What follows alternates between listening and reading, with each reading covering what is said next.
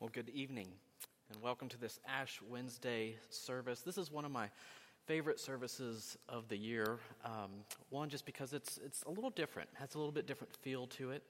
Uh, it's more reflective. And so I just encourage you this evening, even as we begin, just to allow yourself to take a breath, because this really is an opportunity to, for you to just um, take care of your, your soul this evening and give your soul attention. Ash Wednesday in the church calendar is a day that marks the beginning of the season called Lent. And the season of Lent covers a span of 40 days that ends at Easter. And this span of 40 days is significant. Uh, the, the, the, idea of 40 days in the Bible has a greater significance. And one of those um, reasons is because it, rem- it reminds us of Jesus' 40 days that he spent in the wilderness during his time of testing. However, if you do your math, if you were to count from Ash Wednesday to Easter, you'd count 46 days. So, why do we call it 40 days of Lent if there's actually 46 days? And the reason for that is because we don't count the Sundays of Lent, because we believe that every Sunday is a celebration of the resurrection. So, if you take those 40 days of Lent plus the six Sundays to lead us to Easter, you get 46 total days. But the season of Lent begins today. And that's where we are right here and right now. And it's intended to be a season of reflection, of prayer, of repentance, and fasting as we prepare ourselves for the celebration of the resurrection of the Lord at Easter. For us, it is our own way of following Jesus in the wilderness, where we set aside temptations and we seek to draw nearer to God, relying on His sovereign grace to uphold us and to sustain us. You may know that many people give up something for Lent. That's their, their practice during the season of Lent. Sometimes it's desserts or chocolate, which might be a little difficult for some of us. Sometimes it's maybe soda or coffee. And some people might say, don't touch my coffee, but that's something that some people give up. It might be something more like shopping, you know, just those unnecessary purchases we know that we make.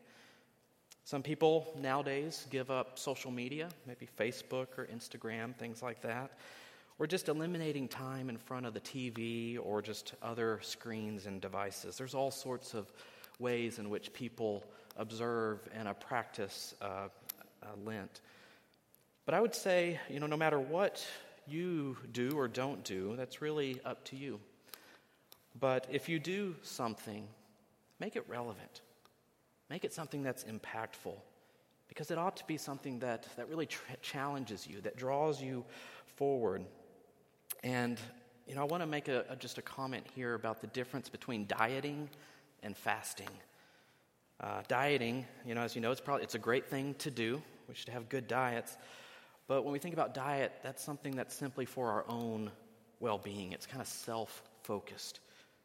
But when we think about the idea of biblical fasting, fasting from something means eliminating something in order to replace that with prayer and with a reliance on God. It's a spiritual exercise. It's not so much us focused as it is God focused. And so, with whatever your fasting may be, think about how it can be God centered. So, if you fast for, uh, from sweets, you know, whenever you feel that desire for something sweet, make sure to offer a prayer in its place. Or instead of spending money at Starbucks, use that savings for acts of generosity and charity. Instead of time spent watching TV or in screens, use that time spent uh, nourishing your soul in Scripture. Or instead of scrolling through social media, use that time to, to write handwritten notes of encouragement to people. So, whatever you do, make it something meaningful. Because I think that's, especially in our day and age, we need things that are meaningful and significant, things that matter to our souls. We live in a day and age when we're used to instant gratification. We order from Amazon and it's here. We can look up anything just from a, our devices in our pockets. We are in a consumeristic culture that demands that instant gratification. So let us enter into this time of Lent, this season of Lent, seeking to make meaningful investments into our lives of faith and exercise those spiritual muscles that they don't atrophy. Just like working out uh, for our physical health requires commitment and energy and time and focus, so does our spiritual health. It requires time and energy and focus and care. So, the idea in Lent is not just to add something on top of everything else that you're already doing in your endless to do list. Rather, the idea in Lent is to simplify your life by removing something or those things that are a distraction in order to better prioritize and focus your devotion to the Lord. There is a great need within the church to exercise those muscles of simplicity and contentment humility and repentance and discipleship and prayer. So I hope that this evening, this uh, service of worship tonight, is an opportunity to renew our devotion to our Savior, to repent of our sin, and to commit ourselves once again to the Lord our God. In doing so, will you please stand with me as we join in our call to worship? And it's found either in your bulletin or on the screens behind me. God sent Christ into the world not to condemn the world, but that the world might be saved through him. God's love endures forever. God is our refuge and strength, a present help in trouble. Therefore, we will not fear though the earth should change, though the mountains shake in the heart of the sea, though the waters roar and foam, though the mountains tremble with its tumult. God's faithfulness endures forever. Mighty is the Lord our God, holy and righteous is he. The Lord God is worthy of all praise, glory, and honor. Amen. Let us worship God as we do now in song.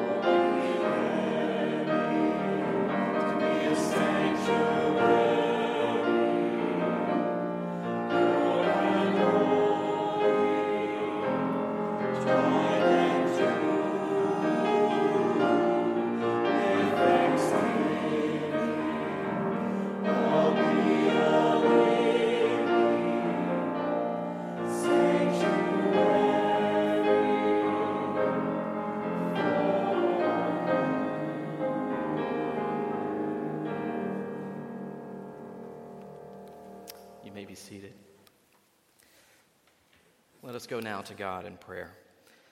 Lord, we humbly present ourselves before you this evening. Lord, it is often difficult for us to be vulnerable and transparent, but we pray, help us to open our hearts to you. Help us to be honest with ourselves, and most importantly, help us to be honest with you. Lord, we confess our faith can be small, our resolve can be weak, but Lord, we trust that a broken and contrite heart you will not despise. May the glory of your holiness captivate our minds and enliven our hearts to receive your truth, your light, your grace, and the life that you offer to us through Jesus Christ our Lord. Amen. Our scripture text comes from John chapter 8, verses 1 through 11 says, While Jesus went to the Mount of Olives, early in the morning he came again to the temple. All the people came to him, and he sat down and began to teach them. The scribes and the Pharisees brought a woman who had been caught in adultery, and making her stand before all of them, they said to him, Teacher, this woman was caught in the very act of committing adultery. Now, in the law, Moses commanded us to stone such women. Now, what do you say? They said this to test him, so that they might have some charge to bring against him. Jesus bent down and wrote with his finger on the ground. When they kept on questioning him, he straightened up and said to them, Let anyone among you who is without sin be the first to throw a stone at her. And once again he bent down and wrote on the ground. When they heard it, they went away, one by one, beginning with the elders, and Jesus was left alone with the woman standing before him. He straightened up and said to her, Woman, where are they? Has no one condemned you? She said, No one, sir. And Jesus said, Neither do I condemn you.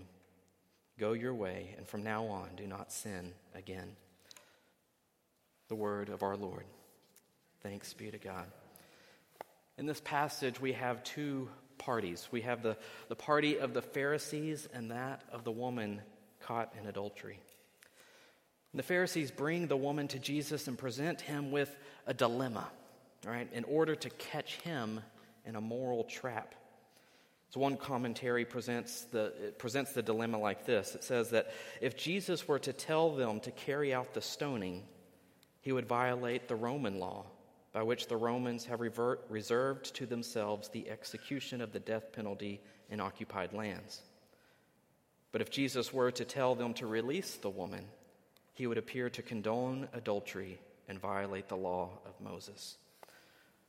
Now, I think it's worth noting here also that the law of Moses also stated that the man in the act of adultery would receive the same punishment.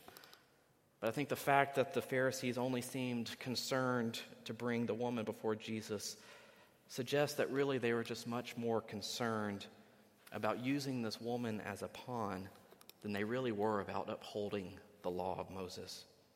It wasn't really the woman that was on trial, it was Jesus and how Jesus would respond to this dilemma. And it's interesting how Jesus approaches the dilemma. It says that he bent down and wrote with his finger on the ground. It's the only place in Scripture that it records Jesus writing anything. And he does this as he's questioned, as he's put in a situation. He stops, he bends down, and begins to write. I know, I bet we'd all like to know what it is he wrote but we don't know. It doesn't give us that detail. And he actually does it twice. As I kind of spent time with the text and my way of understanding, I think what Jesus does is he, in a way, diffuses the tension of the Pharisees. Instead of reacting to them, as we often do in our own lives, instead of reacting to them and getting into a heated exchange and a battle of egos and wits, he simply took a moment to pause, to kneel, maybe even to catch them off guard a little bit to where they were like, What is he doing? This is what we wanted Jesus to do. We wanted Jesus to, you know, to kind of give and take with us. But Jesus doesn't do that. But still, they kept on questioning him as he was riding on the ground. And finally, Jesus stood back up and responded with this Let anyone among you who is without sin be the first to throw a stone at her. And then what did he do? He went back, knelt back to the ground, and began writing again. Not escalating the tension, not getting into an altercation. He doesn't chastise or degrade them. I think Jesus simply wanted them to pause and to stop and to think and to reflect. Because then it says that one by one they left. I think that as each of them had that moment of pause to really stop and think and to reflect upon their own consciences, it allowed them the chance to consider their own morality, their own sin, their own brokenness and they left realizing they had no high ground to stand on. Friends, we too have no high ground to stand on. We are all sinners in need of a Savior. We are in need of God's forgiveness and God's grace. And the challenge of grace calls us to reflect and to repent. Sometimes, even as Christians, we lose sight of that. Maybe we get caught up in our own routines. Maybe we just get kind of happy with how life is going, or we just rely on our own goodness and just think everything's great. But we need to take time just to pause, to reflect, to repent. That's one aspect of the challenge of grace. But now, what about the woman in the text? Because after her accusers left, there she was standing with Jesus, just he and her. And it says that Jesus straightened up and said to her, Woman, where are they? Has no one condemned you? And she responds, No one, sir. I wonder what sort of feelings, if we were to put ourselves in her place, I wonder what sort of feelings she had just experienced with what she had just been through. I mean, the text says that she was caught in the act. I mean, imagine the, the shame, the guilt, the embarrassment, the devastation, the helplessness, the panic, and not to mention the fear and the threat of, of death. She knew she was a sinner. She didn't try to offer any defense, she didn't try to justify her actions. Throughout the whole ordeal, she was speechless. I wonder if she thought she was even worthy of grace. I think there are many in today's time that feel like they aren't worthy of grace or forgiveness or the love of God. And here's the truth none of us really are. None of us are worthy of forgiveness, that we have earned it, that we are worthy of the grace and love of God. We are all guilty of spiritual adultery. When we give our hearts to anything other than God or worship those things that we put above God, we commit spiritual adultery. That's how the Old Testament prophets spoke of Israel's disobedience in terms of idolatry and adultery against God. But as even Isaiah reminds us in Isaiah 54 For your Maker is your husband, the Lord of hosts is his name, and the Holy One of Israel is your Redeemer, the God of the whole earth, he is called. The beauty of the gospel is that God loves you. Though we don't deserve it, sinners as we are, unworthy as we are, broken as we are, God loves us still. And God wants to cleanse us of our sin and clothe us in the righteousness of His Son, that we may have new life now and everlasting life and the life to come. Praise be to God for His goodness. Now, also know when Jesus is speaking to the woman, He also doesn't say, after her accusers leave, Well, you're all good. Have a nice day, you know, as you were. He gives a challenge to her. He sends her forward with these words Go your way, and from now on, do not sin again. Here we see again the challenge of grace. It's not a free pass to do whatever we want or whatever we think is right or best for our interest. The challenge, challenge of grace is to walk forward in holiness, in obedience, and in devotion to God as illustrated by the, both the Pharisees and the woman. May we ourselves not see ourselves as better than or less than others.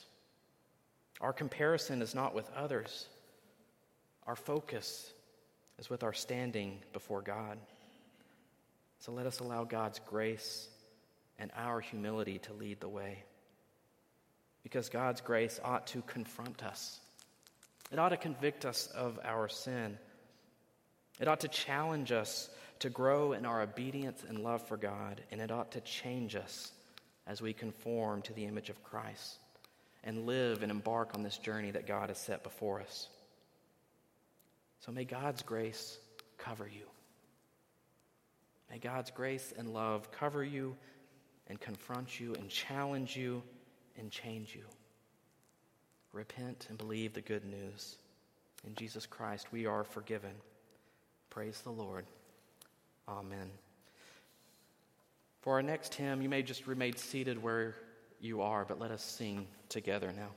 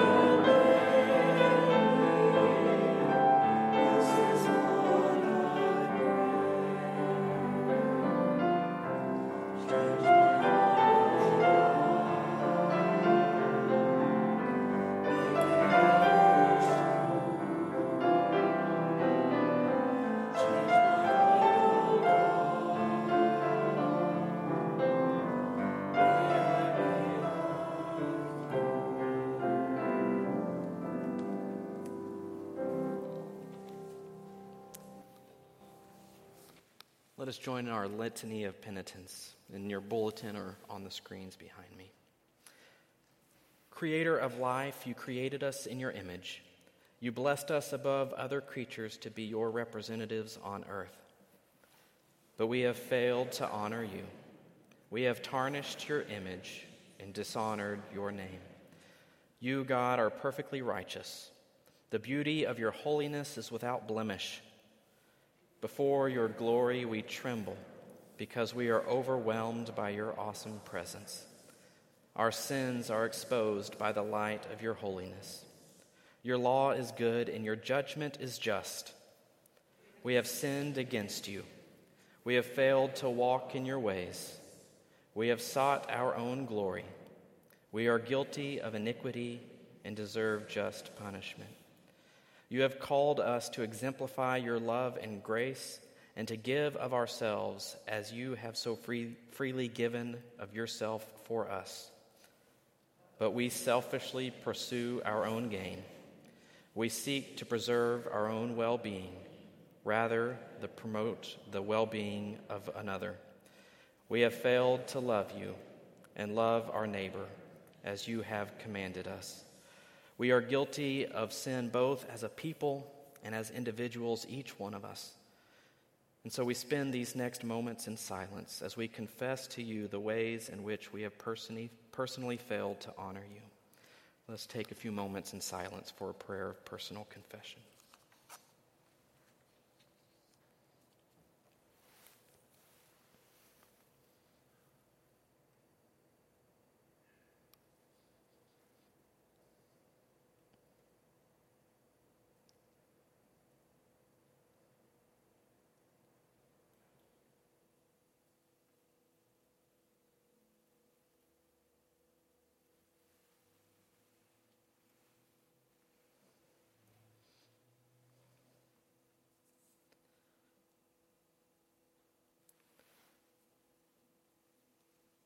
Scripture calls us to repent and to believe.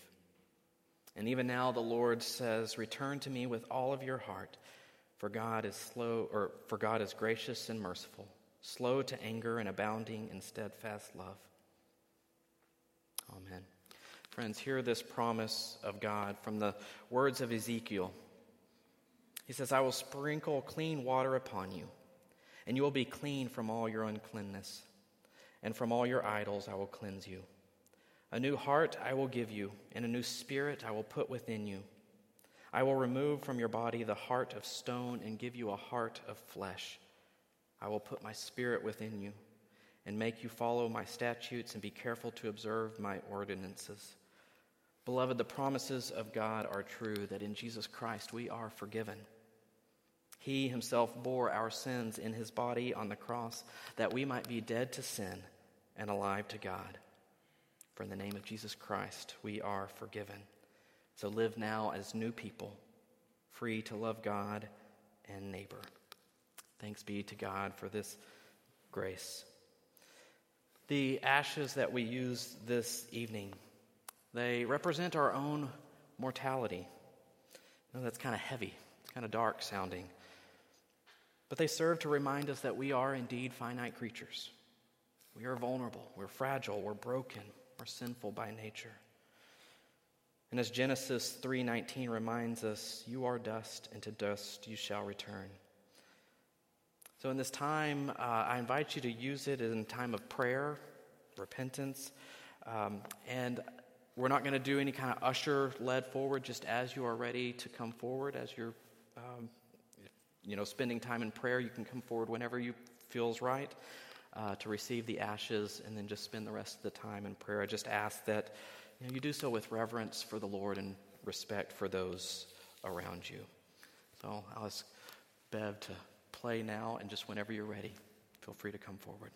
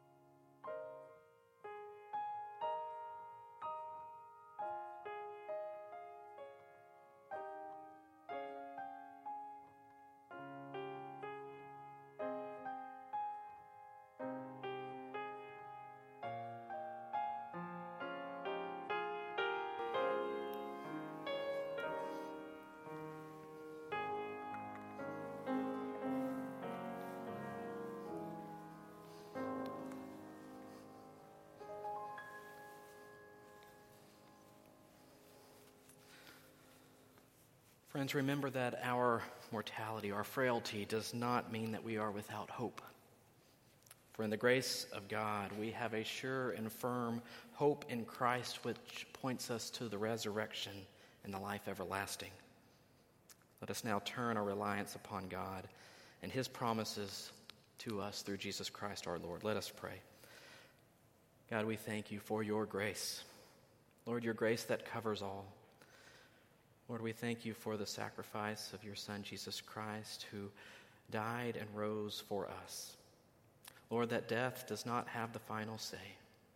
Lord, but in your Son there is life and life everlasting. Lord, I pray for all of us during the season of Lent.